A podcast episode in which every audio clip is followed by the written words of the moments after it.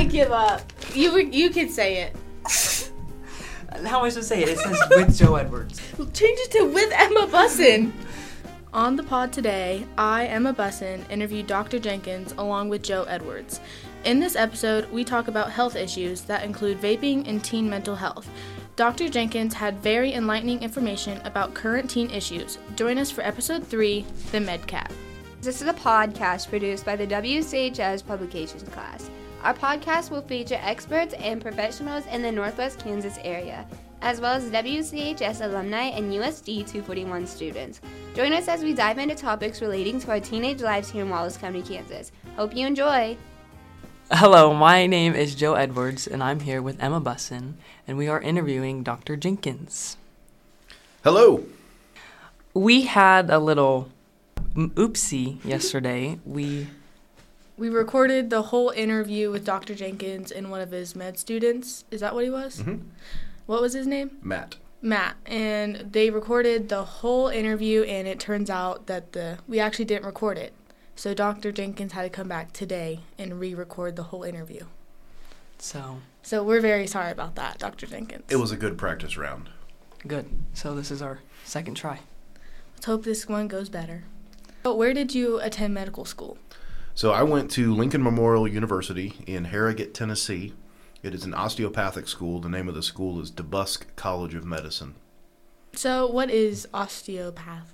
Oh, I don't even know how to say that. yeah, same. Yeah, so there's two there's two types of medicine, I guess, in America. Really, it's becoming worldwide. It's called allopathic. That would be your MDs, and then your osteopathic, the DO. Um, DOs focus on uh, really, it's I shouldn't say holistic medicine, but that's pretty close to what it is. Oh, okay. And where we believe that it's not just a physical or a pathological problem that many times we're, we're looking at the whole person so that we can treat the whole per, uh, the person as a whole and not just individual organ systems Oh, that makes sense. How long was your schooling? so if you count undergrad medical school and post grad um, it, it comes out to 11 years Oh my Holy cow. goodness. yeah I thought my four years of high school was bad, i Yeah, hated same. high school and we're not even through it yet, are we, Joe? no, not even close. you're gonna get there Well, wise words, I guess.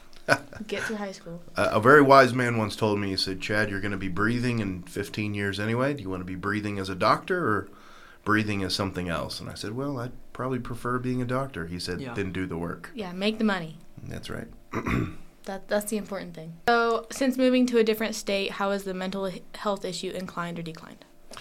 So i wouldn't say that it's inclined or declined. I think this is a national problem that we see. Um, with our technology our communication systems i don't think that we have an isolated area of this country anymore. Um, if something goes viral on the east coast it's instantly viral on the west coast.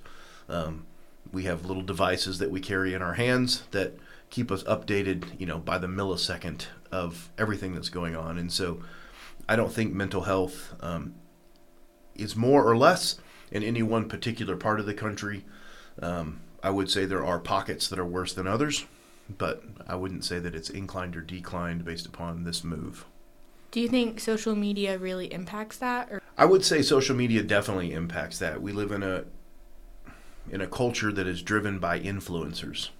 I mean, there couldn't be a more perfect name than that. You're influenced to think a certain way. You're influenced to dress a certain way. You're influenced to buy certain things, to do certain things, to think certain things. And so I find it interesting in a world that screams um, diversity. They want everyone to dress the same, look the same, act the same, listen to the same things. So, yeah, they scream diversity and then want everyone to be just alike.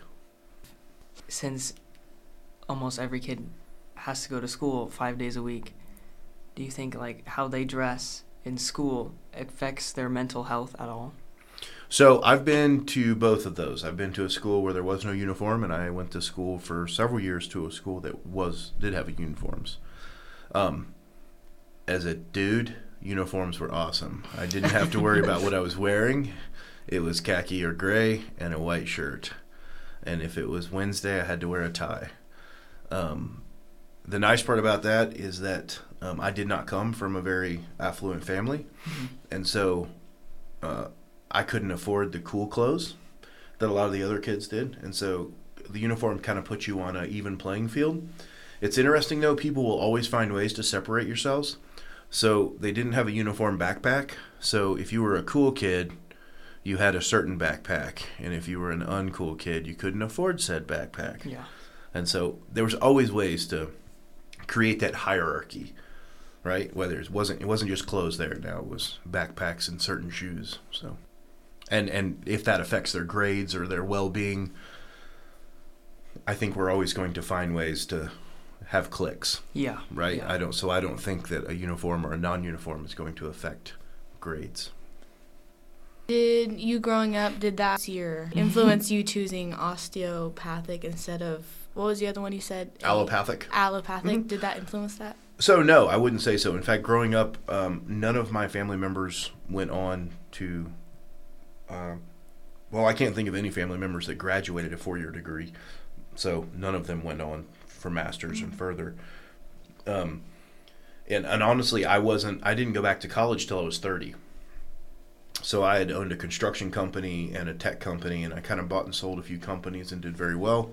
And then in 2008, with the big housing debacle fallout, lost everything. So I learned what it was like to have a lot, and then I learned what it was like to have nothing. Mm-hmm. And so, um, actually, made the choice to go into nursing, and was almost complete with nursing school when a very good friend of mine now, who was a doctor, Dr. John Paul, said that. Uh, you're going to make the worst nurse I've ever seen. You need to go to medical school. he said, Yes, too many questions. If you want to know the answers, go to medical school and learn it for yourself. That was the first time anyone had ever said to me that I could be more than what I thought. Mm-hmm. And so a light bulb turned on in my head that day, and I couldn't get it to shut off. And so I dropped out of nursing school, went pre med, and the rest is history. So, how long have you been in the healthcare industry, like all in all? Yep, so I started in, it was 2010. Oh. So I have worked every job that there is to work inside of an emergency department. I started as a, a secretary and janitor, and then I got my EMT certification, started working as a tech in the ER, and then went to nursing school and started working as a student nurse in the ER, and then left that and have worked as a doc in the ER. So So, you like being the, the doctor in the ER better than like. So I don't see it that way. And I think because of kind of working all those jobs, I see it a little bit different. I've worked with a lot of physicians who, you know, they're the boss. What I Mhm. say goes. Mm-hmm. But I think it's a team. I think everybody works together to play a certain role. And when you do it that way, you have much better outcomes. I don't see any one person more important than anyone else in the in those settings. We all work together to get a job done. It's no different than a basketball or football team. You have some people playing certain positions. Without that position, it would make things difficult Mm-hmm. but everyone is playing in a position to complete a goal. So I don't Yeah. see it as someone's more important than someone else. Yeah. That makes a lot of sense. Mhm. So one of the really popular things right now in like the teenage Mhm. teenage but within teenagers Yeah. is vaping. So Mhm. how have you handled that like as a doctor? Vaping is rough, and so it was initially marketed as a way for people to stop smoking. It was literally marketed as a safer way Mm-hmm. um, to smoke. The problem is, is when's the last time um, the lungs encountered oil? And so that liquid that's in those pods, that's in those pens, a lot of it's vitamin E. Mhm. And they're like, oh, it's a vitamin. It must be healthy. Yeah. But the lungs weren't made to be coated in that much oil. And that ends up causing, actually can suffocate the tissues of the lungs, causing damage. And so the other scary part is some of the pods are refillable. Mm-hmm. So you can put things back in the pods. Yeah. Well, I had a kid in the ER one night who took a hit off a vape pen that wasn't his. Someone had refilled the pod with meth. Oh Lord. And so here he is, literally tripping out of his head, thinking that they're Mhm. demons coming to kill him. And he's one of the first times he had ever used a vape pen, and he got one with meth in it. So, and the amount of nicotine that's in some of those pods is higher than that, that what, what's even in a pack of cigarettes. And so, Mm-hmm. vaping as a whole is not healthy.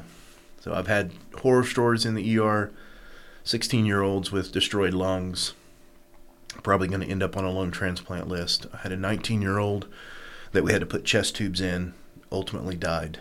And all of that was repercussions of vaping.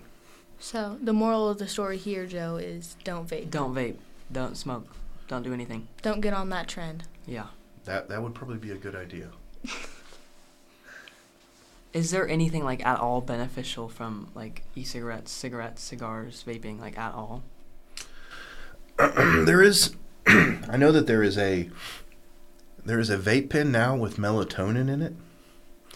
Um, That's weird. yeah. Yeah. so I guess if you can't sleep, you can vape yourself to sleep now. I never Um, would have thought of that. Yeah. yeah. and but I'm still concerned about what whatever the carrier oil is. Yeah. right? And so whatever that is, obviously that could be dangerous. And so, is there anything beneficial? I think as long as it's vaping and that whole process of how that works, probably not. It's that foreign object, foreign subject or substance that you're putting in your body. But um, I guess we'll maybe we'll see changes down the road to where they're able to Mhm. put things in. I mean, we give medications through the lungs. hmm And so maybe one day that'll become a thing where there is something safe or good for you. But as it stands now, I don't know of any. Hmm. Do you think cigarettes or vaping are more addictive? Are they about the same? So the addictive potential of vaping or in the cigarettes, one, it's it's a habit. It's something you you do repetitively. The other thing is it's whatever the substance is. So obviously nicotine is highly addictive. Yeah. And so is it cigarettes, is it cigars, is it vaping? It doesn't really matter because the addictive substance, the nicotine is really what's causing the problem. And so I don't think anyone's more addictive than the other. hmm Um, the scary part about vaping to me, though, is that they now make um, vape pens where there isn't a lot of vapor that comes out when you breathe out, which means you now have access to vape all the time, Yeah. and people may never even know you're doing it. Mm-hmm. And so, where cigarettes, you know, you had to take a smoke break, you had to go Mhm. outside to a certain area, and you know, that was it. Well, now people can do it all the time, and they do. You see them. I was just in a uh, at an aquarium, and there's people walking around the aquarium Yeah. the whole time, like like vaping. So, um, I don't. As far as the addiction potential, that's in the substance. Mhm. Is in the danger. I think vaping just makes the whole process easier. Well, so yesterday, McKenna and Jalen told me that you had a story of the 19 year old who had a collapsed lung and then he got something with his lungs, something medical, and then he coughed and then the other lung burst and then he didn't survive. That can happen. Apparently, So, a 19 year old was on the floor for shortness of breath. Um, he had tested positive for COVID. Um, he was on just some nasal oxygen. He was doing well. Um, I got a call from the nurse on the floor, said, Hey, this individual's having a little bit harder time breathing. I said, Well, I said, I have an open bed in ICU. Do you think he needs it? And she said, Well, he's gotten really bad really fast. I said, Okay, so let's let's get him to the ICU and let's it was looking like we were going to have to either put him on what's called CPAP or BiPAP or intubate him. The nurse that went to got him, my ICU nurse that went up to the floor to get him, called me and said, Hey, I've got unequal chest rise, which means one lung was expanding and one lung wasn't. I said, Then you need to get him over to CT right away. We need to see what's going on. We get him to CT, and the whole, his whole left lung is collapsed. Um, I didn't get those results till he was already in the ICU. Well, by the time he had gotten to the ICU, he was death gripping the the rails on the bed and like shaking, trying to Mhm. breathe. I got that read back. I immediately uh, started calling the different teams, and we immediately it's called RSI or rapid sequence Intubation, where we paralyze, use an amnesic so he doesn't remember it, put an ET tube in him, put him on a ventilator, immediately started a chest tube in the left side of his chest, and in, through that process of the intubation is when he coughed, and the right lung went down. And so, as we're putting a chest tube in, trying to inflate the left lung, Mhm. the right lung goes down. While all this is going on, the mom is standing outside the room screaming. That's the closest I've ever come to emotionally losing it. yeah. Um, he was 19. My son was 19 at the time. He looked like my kid. It was everything I could do Mhm. to hold it together in that moment. As the mom and dad are just weeping over here, the brother came to me and she's, he said, "Look, you can't tell anyone, but he's been vaping for the last two years. He's actually been vaping up in the up in the room in the hospital." And I said, okay, that gives me a lot of information I wish I would have known a couple weeks ago. Mm-hmm. Um, so, what had happened between the COVID and the vaping, his lungs were incredibly weak and they collapsed. The sad, the saddest part of the whole story is that he did not make it. He did make it for about a month after Mhm. we did all that. But because of the medications that we had to use to keep his blood pressure up, he lost all his fingers and all his toes. And this was a 19 year old that played incredible guitar. Mm-hmm. And so, even if he had survived, he would have never been able to do that again. Yeah. Would would all this have happened if he hadn't vaped? I don't know that for sure, but I do know his lungs would have been exponentially stronger, Yeah. and so the likelihood would have been a lot lower. So, how are the medical issues that teens face? Like, how are they different than the medical issues of adults? Well, I think I think teens face a lot more um, pressure from the outside world, whether it be through the phones, whether it be through their friend group, um, to do certain things, to act certain ways. Mm-hmm. Um, we still see that in the adult world. I would say that the the teenagers obviously innately are healthier than adults are, um, but I would definitely say that they face more of the anxiety, depression than maybe most adults do. Yeah, and I think social media plays a big part in that just because teenagers are bigger into social media Mhm. than Mhm. adults. Mhm. So they feel more pressured to do all the trends and stuff. Well, it, there there's that too, and then the body's amazing at knowing if I don't need to make something, then I'm not going to do it. Yeah. So imagine you owned a company and you made this doodly wop, right? And it cost you thirty dollars to make each one, and you're selling them for sixty. Mm-hmm. And then you find out that there's this dude five states away that can make the same thing for ten dollars, but he doesn't have any way to sell them. Are you going to keep making yours that costs thirty to make, or are you going to start buying the one down the street for ten dollars and still Yeah. sell it? You're going to stop your production. Mm-hmm. You're going to go buy it for cheaper than you can make it and turn around and sell it again. The body does the same thing. And so if we don't need to work hard mm-hmm. to get a dopamine response, to have that satisfaction of something, mm-hmm. because all we have to do is flip to the next screen and get our little drop of dopamine, mm-hmm. then the body goes, well, why do hard things to get that when I can get it so easily? So then we almost get into like a dopamine overload, or even worse, almost build up a resistance to it, where you need more and more of that that subject or that substance to make you feel a certain way.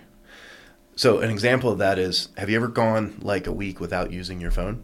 Yes. And then when you get back on your phone, you're like, Yeah. yeah, it's awesome, right? Well, it's the same thing, but then how many times have you done a thing where you're swiping like for hours and Mhm. you're just like this is terrible. There's nothing to be seen. Right? So you've actually built up a resistance Mm-hmm. to that satisfaction hormone. Can you have like dopamine withdrawals? Is that a thing? It is a thing. Oh man. It is a thing. yep. And so dopamine's our happy hormone, right? It's what it's, Yeah. we, we feel good. And so that would be concerning when you develop a resistance to your happy hormone and then we wonder where depression comes from. Yeah. I never knew that. That makes a lot of sense now. So if we want to be happier in our lives, sometimes it's dopamine control. It's actually not living on dopamine 24/7. Mm-hmm. It's working hard to find that that satisfaction in something. Hmm. It's good for the body from the work and it's good for the mind. That makes a lot of sense. Yeah. Um, what are some things you've seen changed, have seen changing in like the area of teen health since you've started your journey as a doctor? So I think there's been a lot more um, light that's been brought to, you know, anxiety, depression, um, psychiatric disorders, bipolar, um, even anorexia, bulimia, um, body dysmorphia as a whole. I think there's been a lot more um, information that has come out about that. We've looked a lot more at that, and so I think that has changed because we're trying more to affect those. My concern with some of that is because if I shine a light on something enough, some people will look at that and go, well, maybe I have that. Mm-hmm. And then they self identify with that diagnosis. And then they tell everyone, well, I act this way because I'm depressed. Or I act this way because I have anxiety. no, you act that way because you act that way. Mm-hmm. Just don't act that way. Yeah, yeah. And so um, I think it's great that we're moving forward. We're becoming more aware of these things. I just think that we need to, um, as a people, we just need to stop always looking for the easy way out and mm-hmm. sometimes just do the right thing because it's the right thing and Yeah. we'll reap a reward for that. Okay, this is the award-winning question. Okay. Would you ever want to be on the show Grey's Anatomy? The answer is a hard no. hard no. I struggle watching medical shows. Yeah. because there's so much stuff on there that is I'm like, who is your consultant? like this isn't even close to real. Um, the funny thing is about Grey's Anatomy, some of that drama, oh dude, it happens all the time in real Oh, Lord. hospitals. Really? Yeah. I thought that Um, was all just like made up. Yeah. No, all the like relationship stuff. That's uh, real? Oh god, yeah, it's all the time. That's crazy. it's all the time. And I, so, I thought that was just like a plot line for the show Yeah. or something. and, well, whether it was a plot line or for the show, or whether the show created the plot line, yeah. People are acting like that at hospitals. Yeah. It's pretty nuts. But good thing we don't see that at smaller hospitals. It's more more at the big ones. hmm yeah, I'm I'm a CNA Mhm. and I watch like medical shows and Mhm. even I think they're like stupid because They're painful to watch. yeah, they're just there's so much things that just are medically incorrect. correct. So I, agree. can't even like imagine being a doctor Yeah. and watching shows like Yeah. that. It's painful. I remember I watched a movie, and they used the spike for the IV tubing that goes up in the IV bag as the IV. Oh my goodness. And this was like a big movie, and I was like, I just can't right now. I'm done. I, I literally quit watching it. so Um, I feel that way about Yellowstone. yeah, Everybody loves Yellowstone, but um, I ranch, Mhm. and there's just so many things that are wrong about that movie that just yes, hmm that They've are just incorrect. yeah. They've they've tried to glorify things that just don't actually even happen. Yeah. Yeah, it's just like like the western part of Yellowstone. That's like not right, hmm but everybody thinks it's so cool, but it's like not right. You, you mean you don't have anybody around here trying to be like Rip? That's true. You're right. Yeah. Well, thank you for joining us It's again been great. Thank you. for the second time. Yes, we're very sorry making you come back. No, it's been great. Yeah. It's been great. Anytime. Yeah. Well, we really enjoyed this. Really, actually learned some stuff today. I Yeah. learned a lot of stuff. Yeah. I never would have thought about like the whole dopamine thing. hmm That makes a lot of sense. Yeah. Well, good. Well, thank you once again. Yes, thank you, Dr. Jenkins. Yes. Thank you so much for listening to the pod. If you like this episode, please consider subscribing and coming back to listen to our future episodes that will be out very soon. Thank you.